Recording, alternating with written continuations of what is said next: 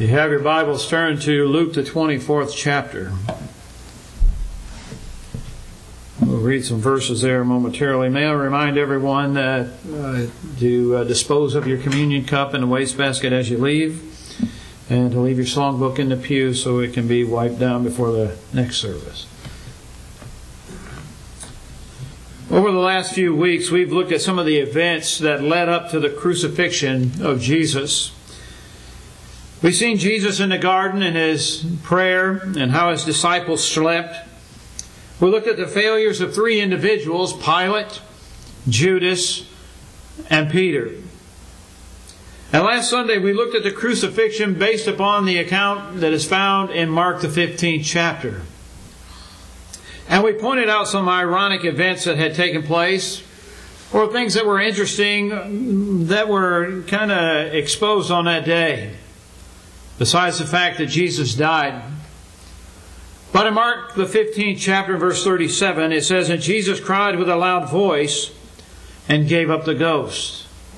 As we left Him last Sunday, at the close of the sermon, we talked about Jesus was dead, that He had literally died on the cross, that the Son of God had died. I stress that because I know that there are people, and I even have heard church members, who will say that Jesus perhaps was in a coma, or that He was in some kind of deep sleep, and that when He was laid in the tomb, that eventually He awakened and was able to come out of that tomb. The Bible plainly tells us that Jesus was dead. He died. Every gospel writer records that event.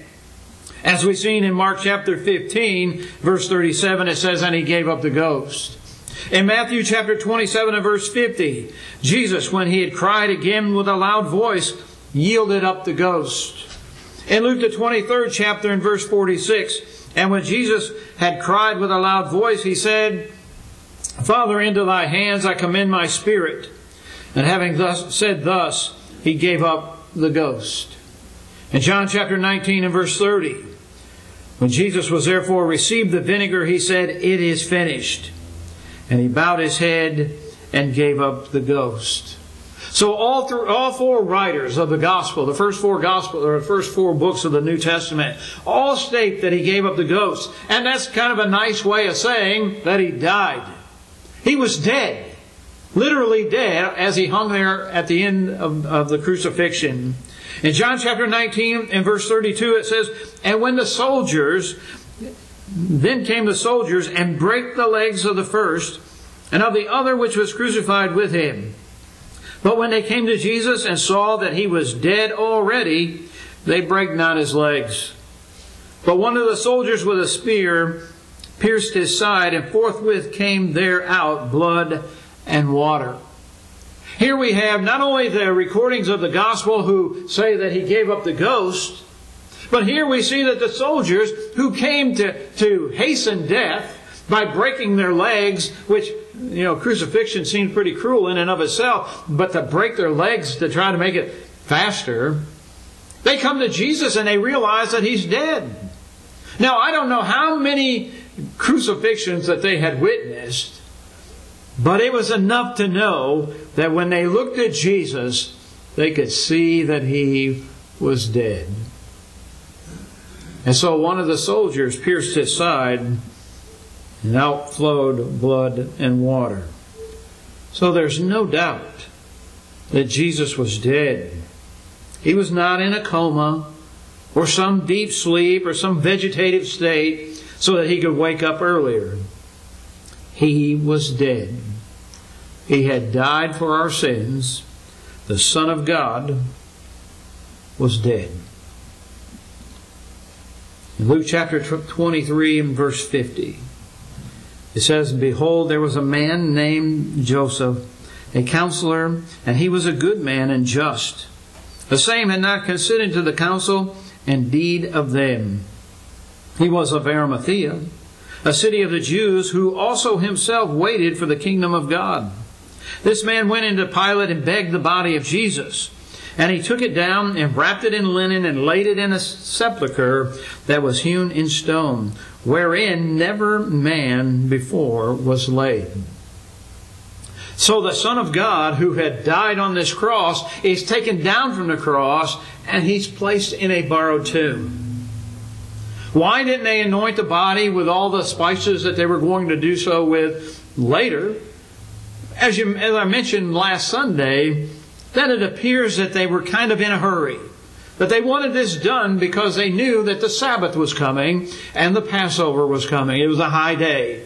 And so they wanted all these events to be done with so that they could go and do what they knew, needed to do to worship on those days.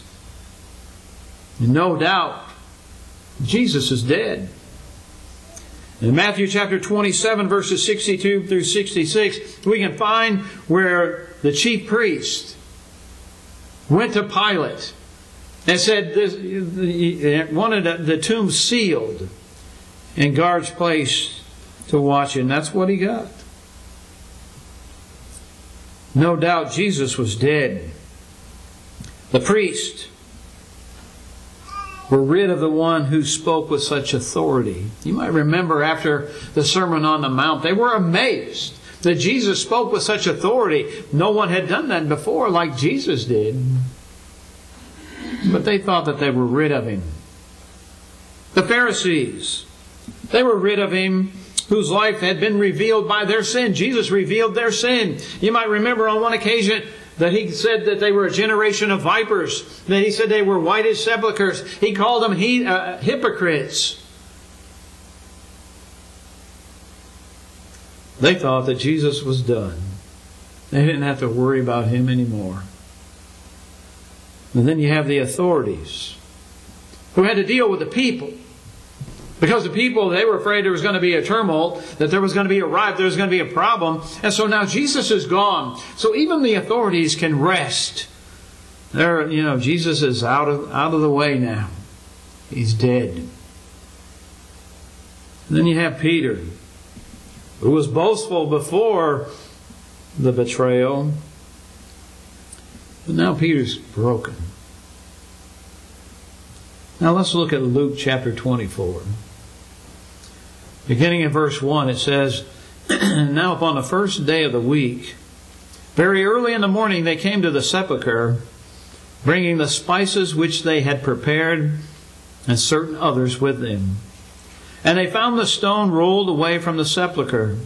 And they entered in, and found not the body of the Lord Jesus. And it came to pass, as they were much perplexed thereabout, behold, two men stood by them in shining garments. And as they were afraid and bowed down their faces to the earth, they said unto them, Why seek ye the living among the dead? He is not here. He is risen. Remember how he spake unto you when he was yet in Jerusalem, or in uh, Galilee, saying, The Son of Man must be delivered unto the hands of sinful men, and be crucified, and the third day rise again. And they remembered his words. And they returned from the sepulchre, and told all these things unto the eleven, and to all the rest. Here's a picture. As I mentioned, when we read these events that took place, it's easy to picture them in our mind. We can picture Jesus on the cross. We can picture Jesus in the garden and the agony that he's going through. And it's easy to picture these women who are going to the tomb to anoint the body of Jesus. To actually prepare that body that had died. As you remember, I said they kind of seemed to be in a hurry, so they kind of just put him in the tomb, wrapped him in nice cloth and linen, but just left him there. And they were going to do what undertakers would do. And I would imagine that it would be like any other event. When we go to a cemetery, many times people have tears in their eyes. They're crying. And I would imagine that on this occasion, they were, they were sad. They were disappointed that Jesus, their friend, someone that they had been following, was dead. It was the first day of the week, which in Revelation is referred to as the Lord's Day. And it was very early in the morning. And from other accounts we can see that they were concerned about who was going to roll the stone away. But they were going to prepare the body of Jesus. And when they arrived, the stone was rolled away. And they were concerned about what had happened to the body of Jesus. But the, Jesus, but the women were asked a very important question. Why seek the living among the dead? He's not here. He's risen. Why seek the living among the dead? And the women remembered, they, they, they were reminded of the words, and they remembered the words of Jesus. Listen to what it says in verses six through eight again. He is not here, He is risen. Remember how He spake unto you when He was yet in Galilee, saying, the Son of Man must be delivered into the hands of sinful men, and be crucified, and the third day rise again. And they remembered His words. Why seek the living among the dead? They needed to be reminded of what Jesus had said earlier. And when we hear that question, why seek the living among the dead? I think that's a good question for us today. Especially if the loved one that has passed from this life is a Christian, a member of the body of Christ, has done what the Bible says that they need to do in order to be saved. Why seek the living among the dead? I know we go to the cemetery and we put flowers and different uh, ornaments out there uh, because we love that individual. Nothing wrong with that, and I'm not saying anything bad about that. But my point is, that body that's in the ground is just a body in the ground, that that soul has returned to God. And if they're a Christian, why seek the living among the dead? We go there sometimes and talk to the individual. In Psalms chapter one sixteen and verse fifteen, precious in the sight of the Lord is the death of His saints. You know, there are some things in our lives that are precious. But not too many of us would look at death as something that's precious. But in God's sight, the death of His saints, those that are prepared, is something that's precious. And so it should be a day of rejoicing for us if we are faithful to God. In Revelation chapter fourteen and verse thirteen, and I heard a voice from heaven saying unto me, right, blessed are the dead which die in the Lord from henceforth. Yea, saith the Spirit, that they may rest from their labors, and their works do follow them. For the Christian, the, the faithful child of God, who's heard those words, well done, thou good and faithful servant, it's a day that they rest from all the labor that they've done here on this earth for the Lord. Revelation twenty, verse fifteen, and whosoever was not found written in the book of life was cast into the lake of fire. So we want our name written in that book. You want your name written in that book. And Jesus tells us how to get our name written in that book. You have to obey the gospel. And we'll talk about that at the end of the lesson. In John chapter fourteen, Jesus said, let not your heart be troubled. You believe in God, believe also in me. In my Father's house are many mansions. If it were not so, I would have told you. I go to prepare a place for you, and if I go and prepare a place for you, I will come again and receive you unto myself, that where I am, there ye may be also. And whether I go, ye know, and the way ye know. Brethren, there's a place prepared for those that are prepared to meet the Lord. And it's something that we should look forward to. He's not here. Jesus is not here. That's what they said. Don't look for the Savior in a cemetery. He lives. He's risen. In fact, in Revelation chapter one and verse eighteen, Jesus said, I am He that liveth. Present tense. He's alive. I am He that liveth and was, past tense, was dead. So Jesus is saying, yes, I died. I, I was dead. But I'm alive. And then he goes on, and behold, I am alive forevermore. Amen. And have the keys of hell and of death. So Jesus is alive. He's not dead. Don't look for Him in a cemetery, because He's risen. Now think of that great injunction that was given there uh, to those women. Because those angels, or those men uh, in, in shining clothes, which were angels, said, remember. And that's something that we need to see that's very important. Remember. What were they told to remember? How He spake unto you when He was yet in Galilee, saying, the Son of Man must be delivered into the hands of sinful men, and be crucified, and the third day rise again. They needed to be reminded of what Jesus had said. They went to that cemetery thinking that Jesus was going to be laying in that tomb dead. But they needed to be reminded of the words of Jesus when He said that He would rise on the third day. Not only in Matthew chapter seventeen, verses twenty-two and twenty-three, did they need to remember, because that's where Jesus said those words, but they needed to remember what Jesus had said on other occasions. In John chapter two, verses nineteen through twenty-one, and Jesus answered and said unto them, destroy this temple, and in three days I will raise it up. Then said the Jews, Forty and six years was this temple in building, and wilt thou tear it up in three days, or rear it up in three days? But He spake of the temple of His body.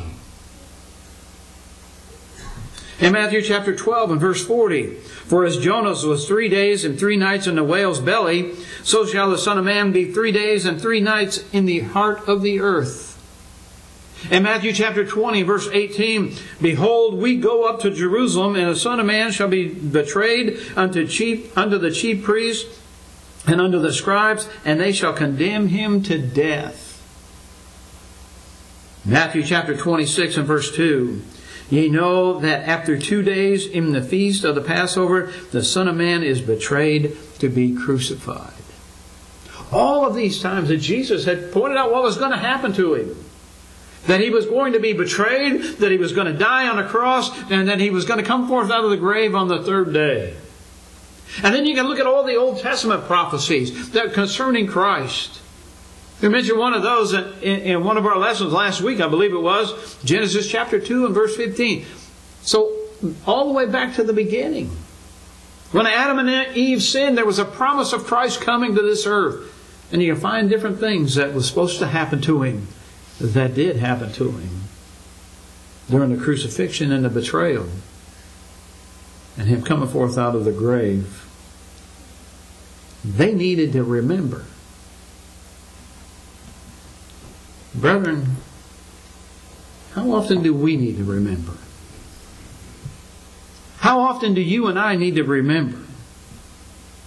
As Christians, how often do we need to remember the spiritual blessings that we have in Christ? Sometimes I wonder, do we even think about those things? We just go about doing our daily work, business, whatever. Do we think about that? The spiritual blessings that we can call God our Father, that we can talk to Him in prayer, that we can read His Word, that we can live the Christian life and serve Him. Do we think about the blessings that we have? When we assemble to partake of the Lord's Supper, do we think about what Jesus did on the cross? Because we're supposed to remember His death, the Bible says, until He comes. That's what Paul tells us. Well, where is our mind? Do we need to be reminded of what Jesus has done for us? Do we remember His death?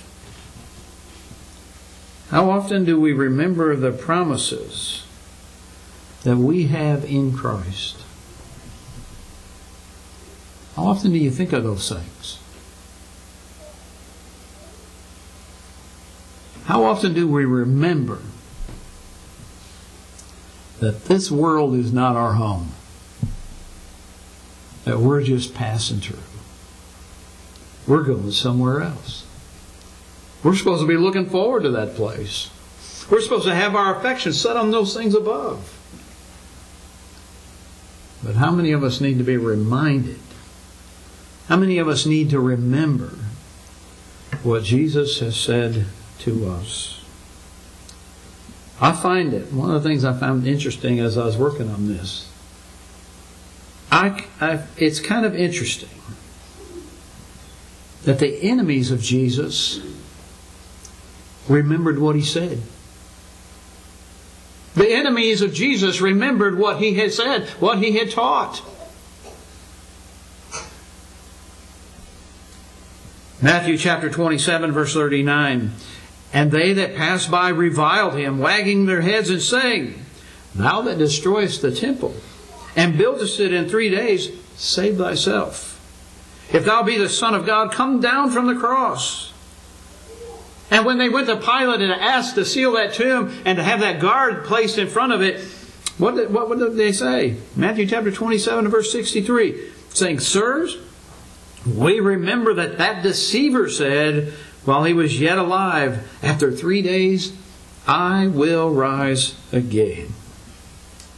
Isn't it ironic? Isn't it interesting that his enemies remembered his words, but his followers seemed to forget everything that he said? And isn't that the way we are sometimes? Isn't that the way we are sometimes? The world knows what Jesus said. The world knows what the Bible says. But sometimes we don't trust it. Sometimes we don't believe it. Sometimes we doubt it. Sometimes we don't even remember it. Isn't it ironic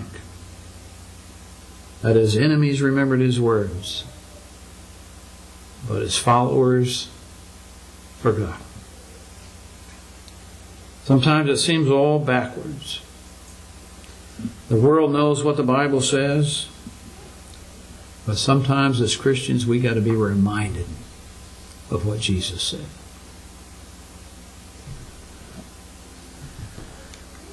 The women returned to tell others. In Luke chapter twenty-four, verses eight through eleven. And they remembered his words, and returned from the sepulchre, and told all these things unto the eleven and to all the rest. It was Mary Magdalene, and Joanna, and Mary the mother of James, and other women that were with them, which told these things unto the apostles. And their words, listen to this, and their words seemed to them as idle tales, and they believed them not. They'd spent three years with Jesus, but they believed that he didn't come forth out of the grave. On the way to the cemetery that day, I would imagine those women were sad. They have been distraught. May have been discouraged. May have been doubtful. And every step they took basically said this: He is dead. Why else do you go to a cemetery? Because someone is dead. So why did they go to the tomb? Because Jesus was dead.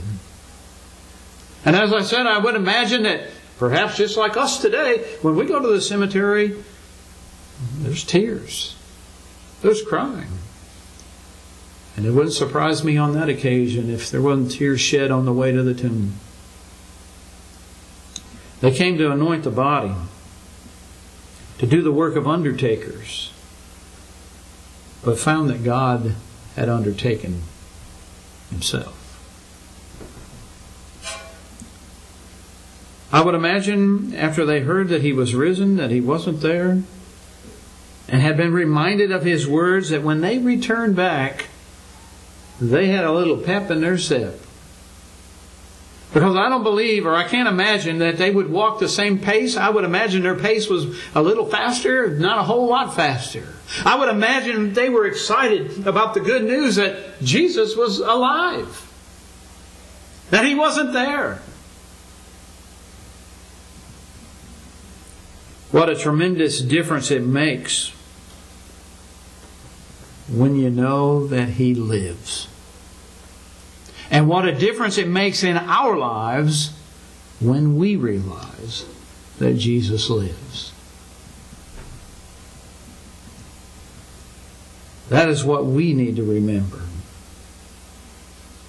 In verse nine, the women reported and told all those things unto the eleven and to all the rest. Can you imagine the excitement that they had when they told them? What a change. They went to be undertakers, and they ter- returned as messengers of Christ. They had the good news. And remember last year, last week we talked about when He said it was finished, that portion of salvation was done. He had died on a cross. Now He's going to be laid in a tomb. And the completion of that good news is that He rose from the grave. He's alive. When they went to that tomb, their hands were full of spices. When they returned from that tomb, their heart was filled with joy and their mouths was filled with good news. They went to anoint a body, and they re- returned to announce the blessing of a risen Savior.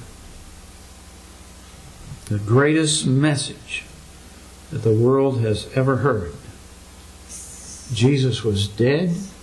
He died for our sins. He was laid in a tomb, and He arose victorious on the third day. Amen. It was a difficult time for the disciples.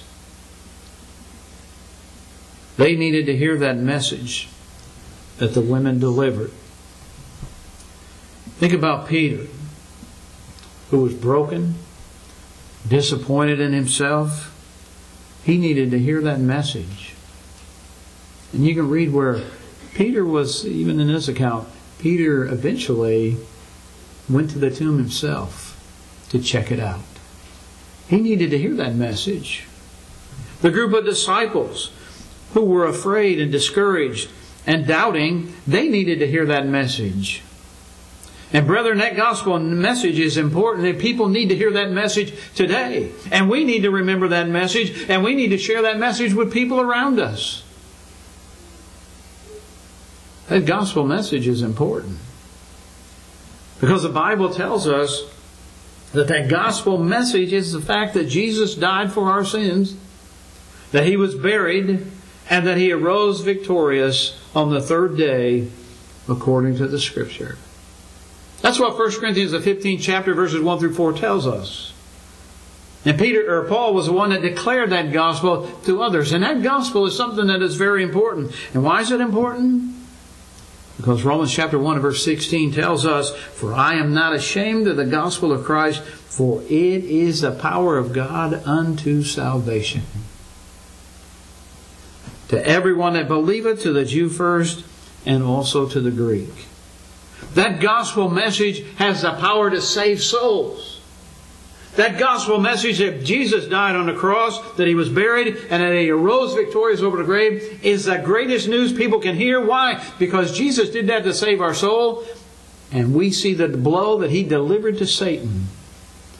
Because we can escape the bondage of sin, and we can have that home in heaven if we're faithful to God. How important is that gospel? Well, we know it's the power of God unto salvation. But Jesus said in Mark chapter sixteen, fifteen, and sixteen to go into all the world and preach the gospel. So if it's not important to preach the gospel, then why did Jesus, Jesus who died on the cross and rose from the grave, why did Jesus say, go into all the world and preach the gospel to every creature? He that believeth and is baptized shall be saved. He that believeth not shall be damned. That gospel message is important. Why? Well, let me show you. When you look at Romans chapter six, you can see a picture of Jesus' death, burial, and resurrection. The Bible tells us in those verses that Jesus died to sin, or died for our sins, and that we, if we want to be baptized, we must die to sin. So Jesus died for our sins. He was sinless. It was our sins that put Him on the cross. And so we die to sin. That's what Romans chapter six is telling us. That we die to sin. And then Jesus was laid in a tomb, buried in a tomb. We're buried in a tomb of water. Now you say, well, that doesn't make sense. I don't need to do that. The Lord knows my heart, and so that's all that matters. Well, Jesus said, go into all the world and preach the gospel. He that believeth and is baptized shall be saved. And so what did they do? We're supposed to go down in the water. And then Jesus rose, and we rise up out of that water a new creature. No, no magic in the water. It's just simple obedience to what Jesus says we need to do. And we see that practice on the day of Pentecost in Acts chapter two. And we could go through various chapters in the book of Acts, and we can see that that's what they did. Simon the sorcerer did it. The Ethiopian eunuch did it. The Philippian jailer did it. Lydia did it. They all practiced exactly what the Bible says they needed to do in order to be saved. My question this morning, if you're not a Christian, what are you waiting for? Jesus went through all of that for you. And He asked us to obey His will, to obey that gospel by believing it and being buried with our Lord in baptism. The Bible tells us that without faith it is impossible to please Him. For he that cometh to God must believe that He is, and that He is a rewarder of them that diligently seek Him. Hebrews eleven and verse six. And so we must have faith. Where does that faith come from? Is it just something that I believe? Well, the Bible tells us the answer to that question too. Romans chapter ten and verse seventeen, so then faith cometh by hearing, and hearing by the word of God. And so we hear that word. The question is, do we believe it? We can't please Him without believing His word. This is the word of God. And so we hear it, we believe it. And that's what Jesus was saying. You hear that gospel message, that I died for your sins, that I was buried, and I rose victorious over the grave. What do you do? Well, Jesus says, believe it and be baptized. And so that's what you need to do. You hear, you believe, you turn away from your sin also. That's exactly what they were told on the day of Pentecost. That's exactly what Jesus has told us. I tell you nay, but except ye repent, ye shall all likewise perish. So we have to turn from our sin. We have to confess His name, as He tells us in Matthew chapter ten, verse thirty-two. And then we need to be buried with our Lord in baptism, to have our sins washed away by the blood of Christ that was shed on that cross. If you're not a Christian, then that's what you need to do. Maybe you are a Christian. Maybe you're one of those that I talked about that, well, I need to be reminded of what Jesus has done for me. I don't want to be one of those followers that forget all the things that the Bible says. But maybe you've become that person. Maybe you've doubted. Remember, this world is not our home. And so this morning, if you need to repent and you need our prayers, we're here to help you in any way that we can. You have that opportunity to come forward and have a seat up here on the front row while we stand and sing.